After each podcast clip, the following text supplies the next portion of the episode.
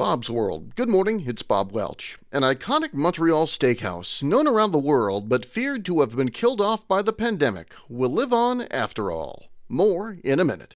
Some stories are best told by transporting you in words to a special place, Montreal in this case, Saint Boulevard to be exact, where meat sears over hot charcoal, and there are as many cuts of beef as there are fingers on your hands. Maybe more.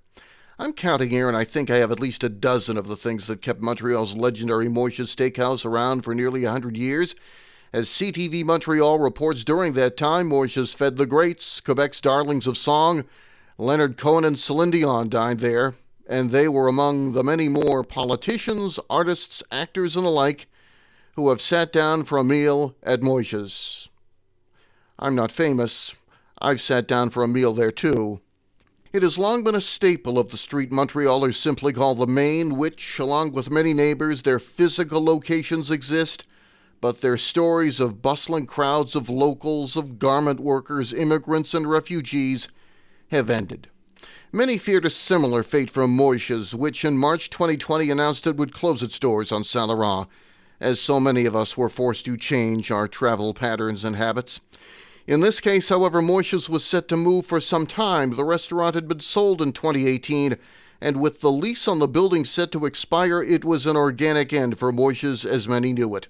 The new owners, those who also helmed the sports bar chain La Cage aux Sports, said they would move the steakhouse downtown. People just hoped the owners would carry through. After all, 2020 and 2021 have been a handful.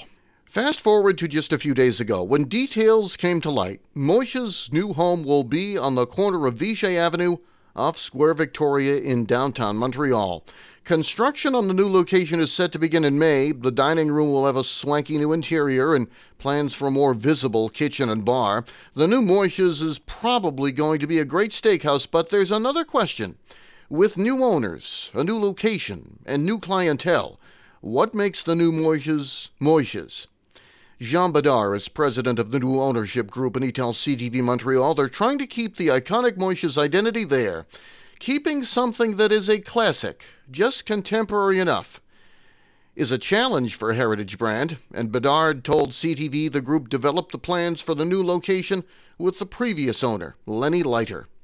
Staff from the previous location will be invited to work at the new one, Bedard says, and the workers' union structure will remain in place.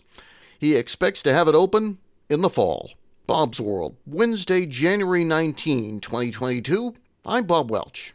Make it a great day.